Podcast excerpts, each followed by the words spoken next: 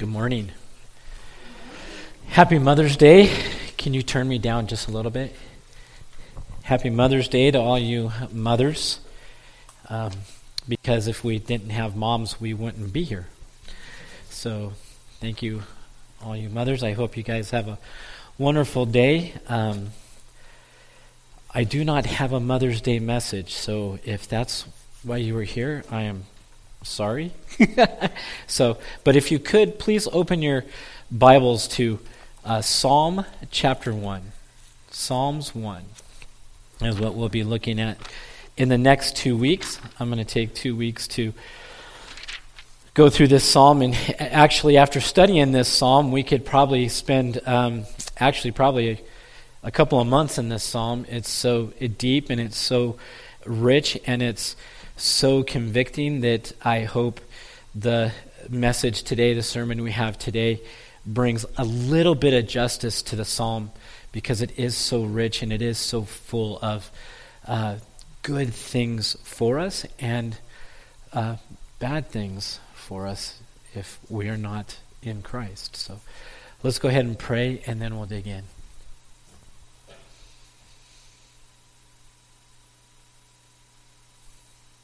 Father, we just thank you for the songs that we sang today, Lord. We come and we worship you. We lift our hearts to you, Lord. And we do ask that your Holy Spirit would come and open our ears and our eyes to hear and see how good and how rich you are. Father, I just ask your blessing upon this sermon. Father, I pray that. Uh, you would be with those in India, Lord. Give them much grace, and may your gospel be seen and truly be a light to those who are in these dark places, Father. May you be glorified to save there. May you be glorified to save here. Lord, may, if there's any here that don't know you, may you shine the light of the glory of your gospel in the face of Christ to them today. We ask this in your name. Amen. So, as we look at Psalm 1, we have to understand, first of all, there's no backstory to Psalm 1 at all. There's not a backstory to it, but most theologians believe that this is the open gate into the Psalms.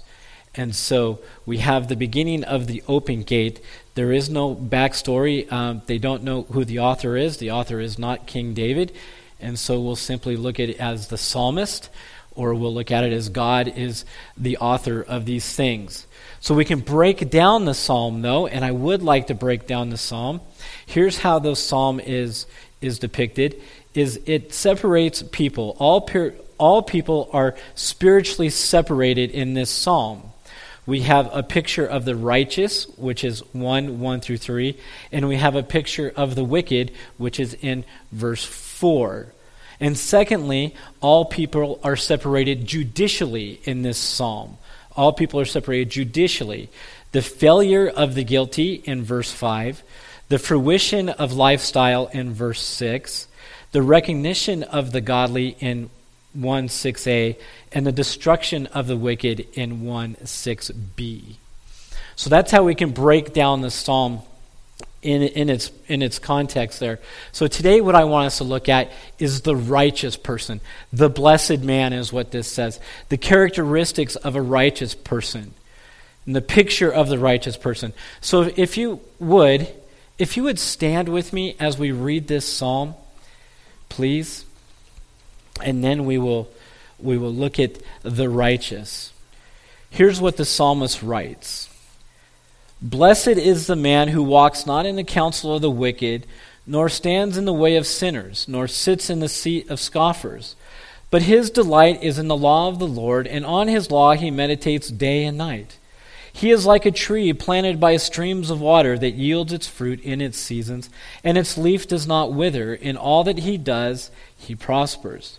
The wicked are not so, but are like chaff that the wind drives away.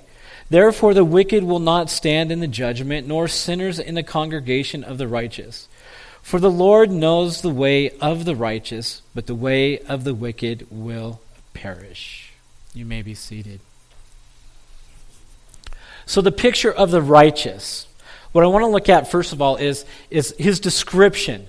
The description of the righteous man or the blessed man. Verse 1, right? Blessed is the man. This word blessed, Jesus uses in the Beatitudes, as we see in chapter 5 of Matthew. Jesus uses, Blessed are the poor in spirit, for theirs is the kingdom of heaven, and so forth and so on. But this blessed man, he is blessed in many different ways. First of all, I want to look at that he is blessed because his sins are forgiven. His sins are forgiven.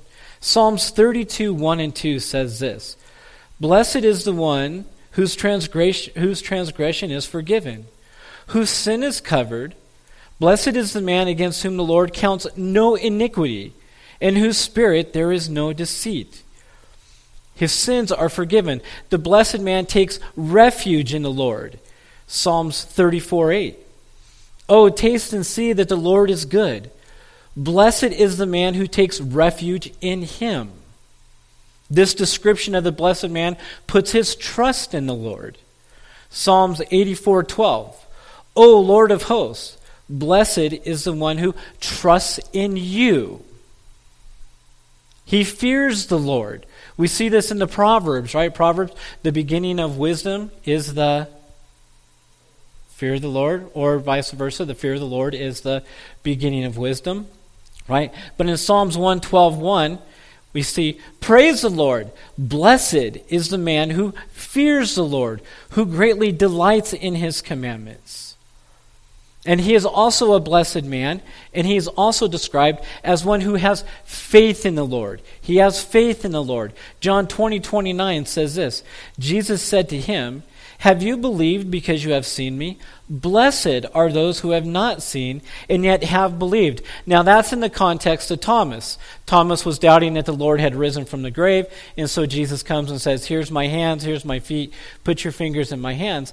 And then Thomas believes, and he says, and he calls him his God, and then Jesus comes and says, Blessed are we who believe, yet we haven't seen. So, because of these, because of this trust, that the blessed man has in the Lord, then we see the rest of verse 1. This blessed man does not take counsel in the wicked. This is his description. The blessed man does not walk or travel in the advice or plans or purposes of the wicked. He has no relationship. He has no dealings in those areas. He does not stand in the way of sinners. The blessed man does not stand in the way or the path or the route or the road of the guilty. He stays far away from these things. He doesn't sit in the seat of scoffers. The scoffers that, that will scoff at his religion, will scoff at his God. He does not sit in that seat.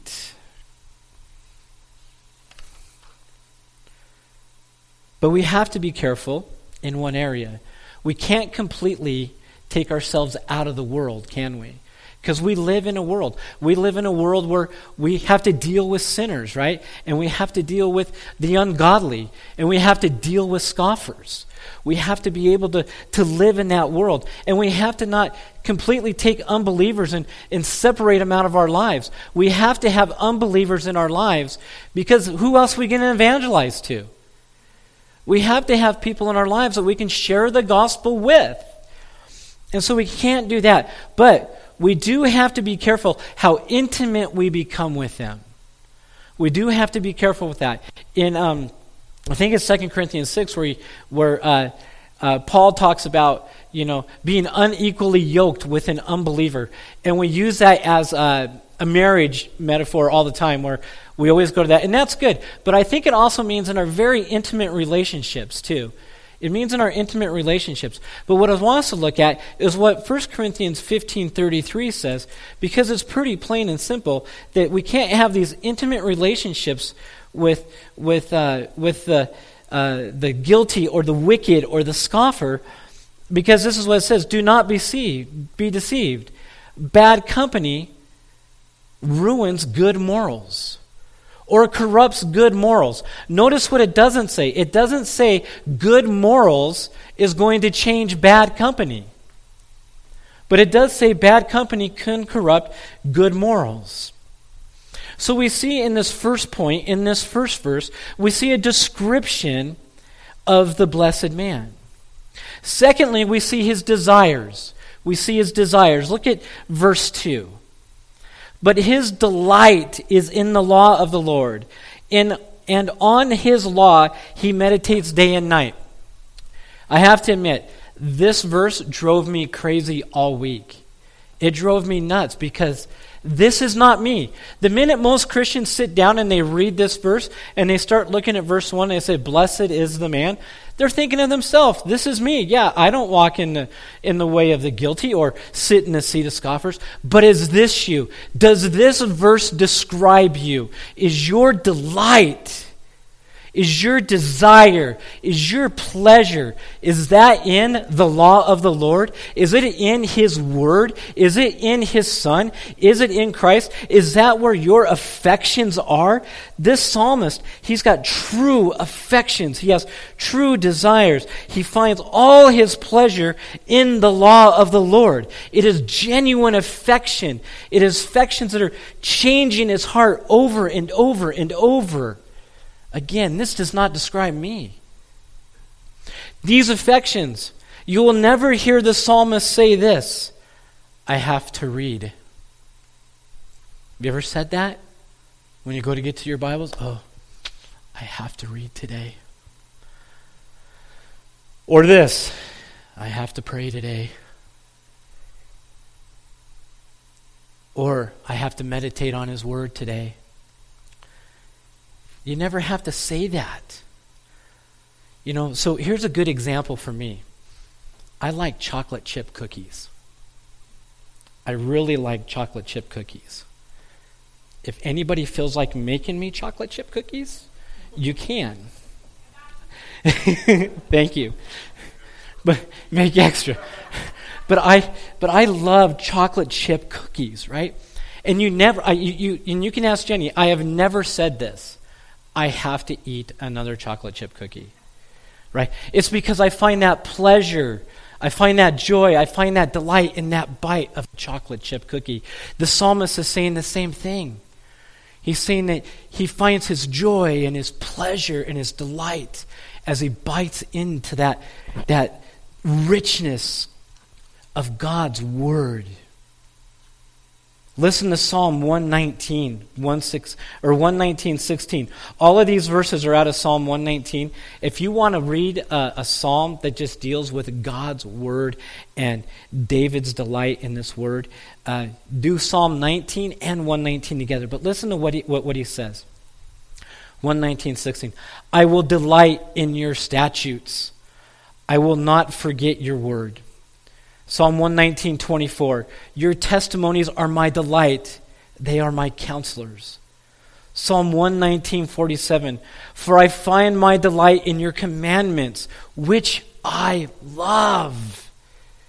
Listen to the, the, the emotion, the intensity, the, the pleasure, the desire, which I love. He's saying God's word is, is what he loves, it's what he cherishes, it's what he adores. We, we, we sang that today. You know, let us adore Christ. Is Christ who you adore? Is he, is he the one you find ultimate pleasure in?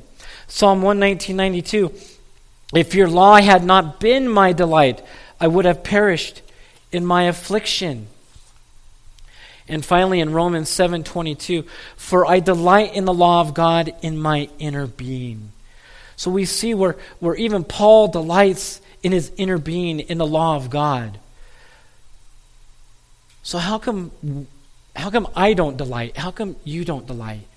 How come we don't have these affections like we are supposed to have? And I think it's because there's so many things out there that want our affections, that our affections are drawn to right? And they're not all bad. It's not bad to have affections for other things. Like, you know, things that can demand my affections might be my family, my friends.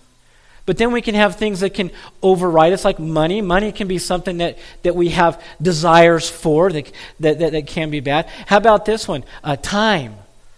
Right? Right? We, we, we don't have time, and time draws our affections.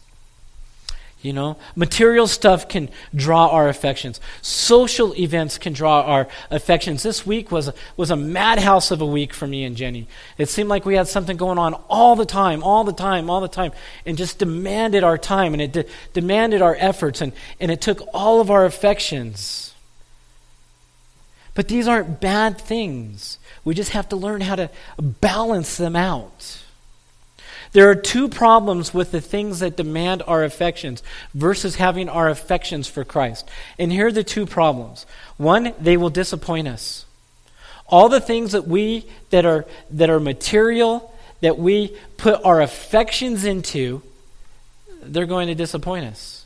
And why are they going to disappoint us? Because too, they don't last. They burn up. That's what happens. Marriages as I look around here, marriages, they're temporary.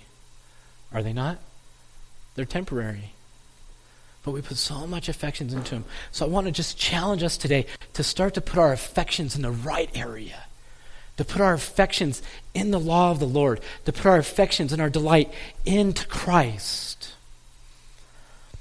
When we put them. Henry Scougal. Now I'm going to give you guys a couple of quotes. They, they, they're my favorite quotes.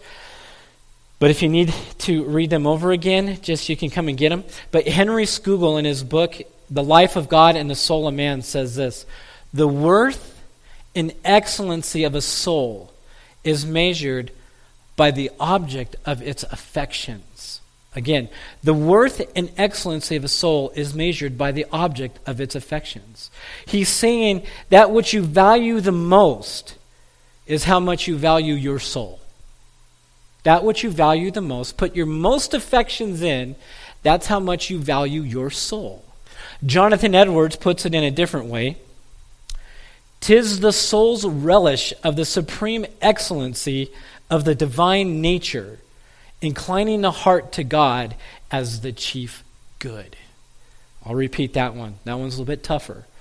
The soul's relish of the supreme excellency of the divine nature, inclining the heart to God as the chief good. The blessed man delights in the law of the Lord. Not only does he delight in this law, but he meditates on this law. This word meditate means thoughtful deliberation. It's work, right? It's work. It's thoughtful deliberation. It's, it's work. We, we have to work to meditate. It's just not sitting and being like, hmm, hmm, hmm, you know, or um, um. But it's, it's, it's thoughtful deliberation on the Word of God. It's thinking deep on the Word of God, on the riches of the Word of God. Psalms 104 puts it this way, verse 34 May my meditation be pleasing to Him, for I rejoice in the Lord. Again, Psalm 119:15, I will meditate on your precepts and fix my eyes on your ways. Psalm 119, 97 through 99. Oh, how I love your law. It is my meditation all the day. Your commandment makes me wiser than my enemies, for it is ever with me. I have more understanding than all my teachers, for your testimonies are my meditation. He meditates on these these riches of God's word. Joshua 1 8 puts it this way This book of the law shall not depart from your mouth, but you shall meditate on it day and night, so that you may be careful to do according to all that is written in it. For then you will make your way prosperous, and then you will have good success. Philippians 4 8, Paul writes and puts it this way Finally, brothers, whatever is true, whatever is honorable, whatever is just, whatever is pure, whatever is lovely, whatever is commendable, if there's any excellence, if there's anything worthy of praise, think about these things. Meditate upon these things. I love this verse in Philippians 4 8 because Paul says, whatever is true. Tell me one thing that is truer than Jesus Christ. Nothing.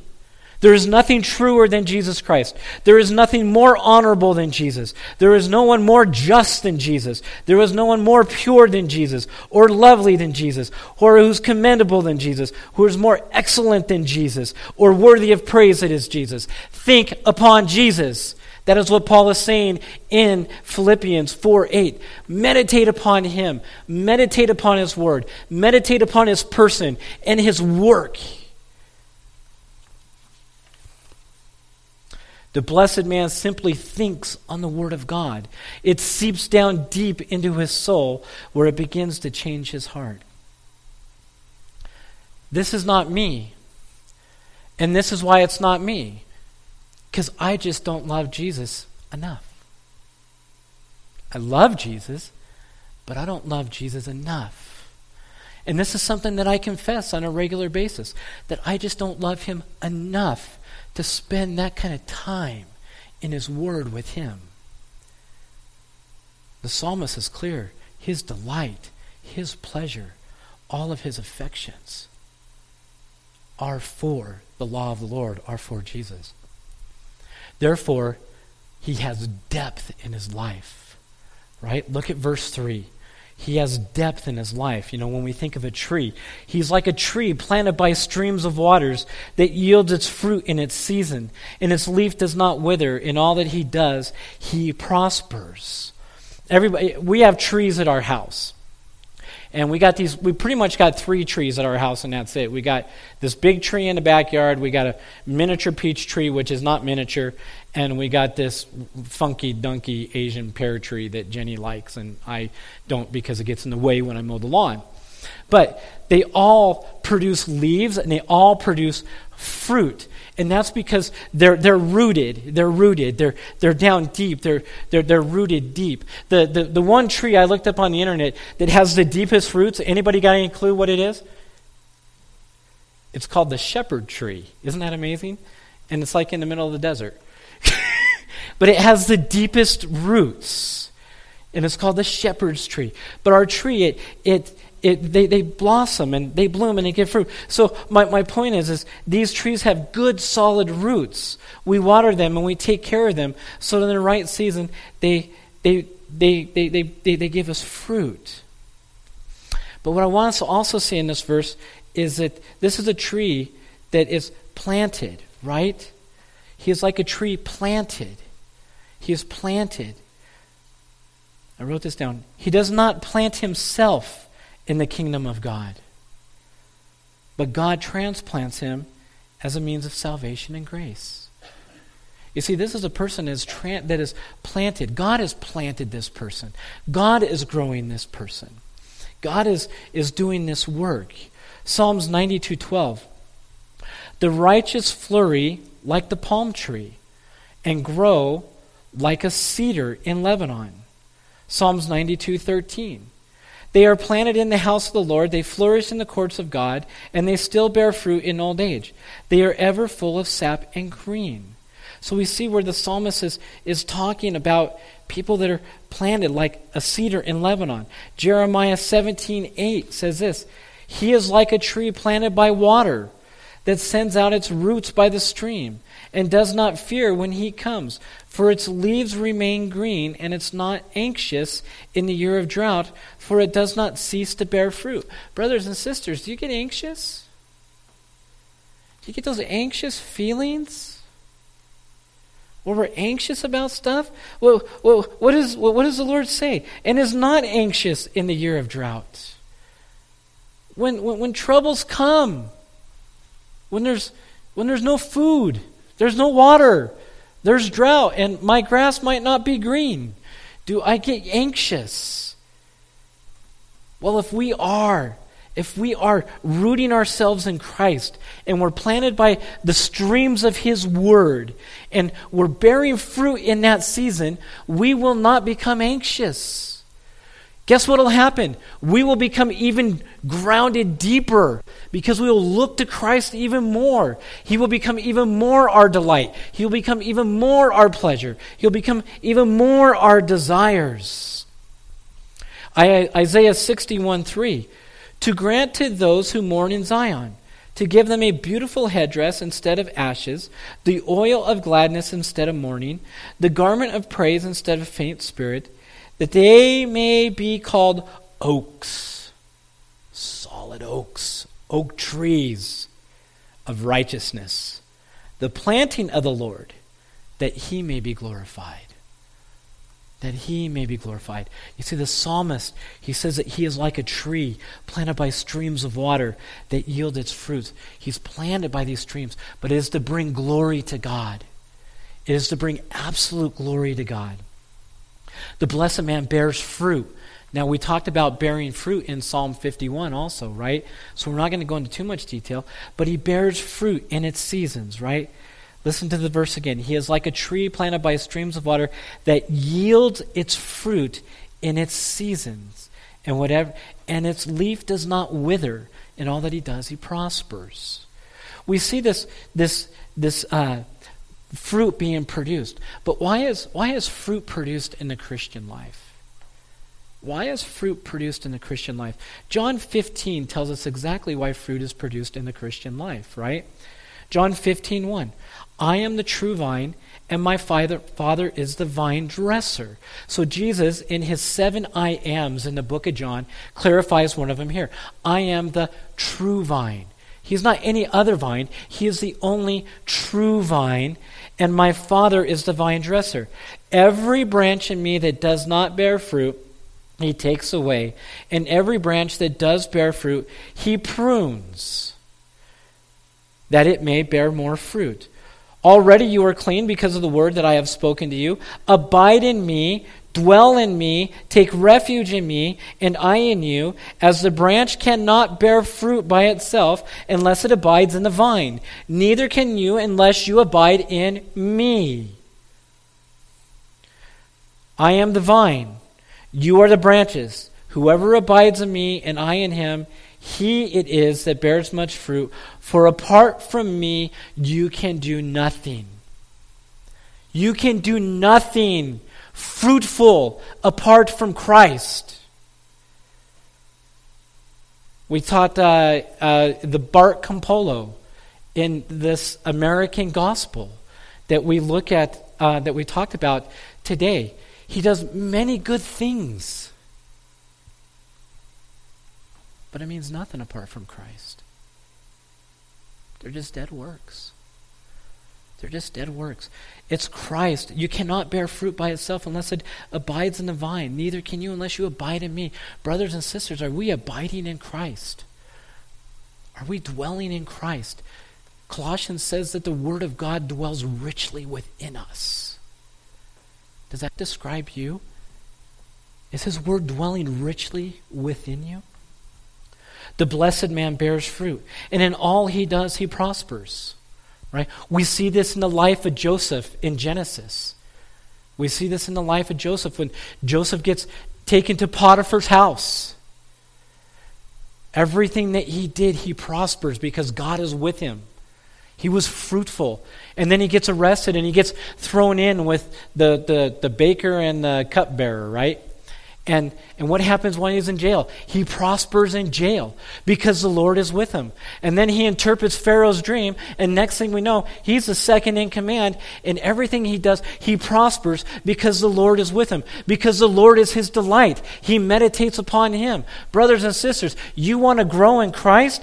Abide in him, dwell in him, have affections for him. And this will happen. And finally, the blessed man's destination. The blessed man's destination.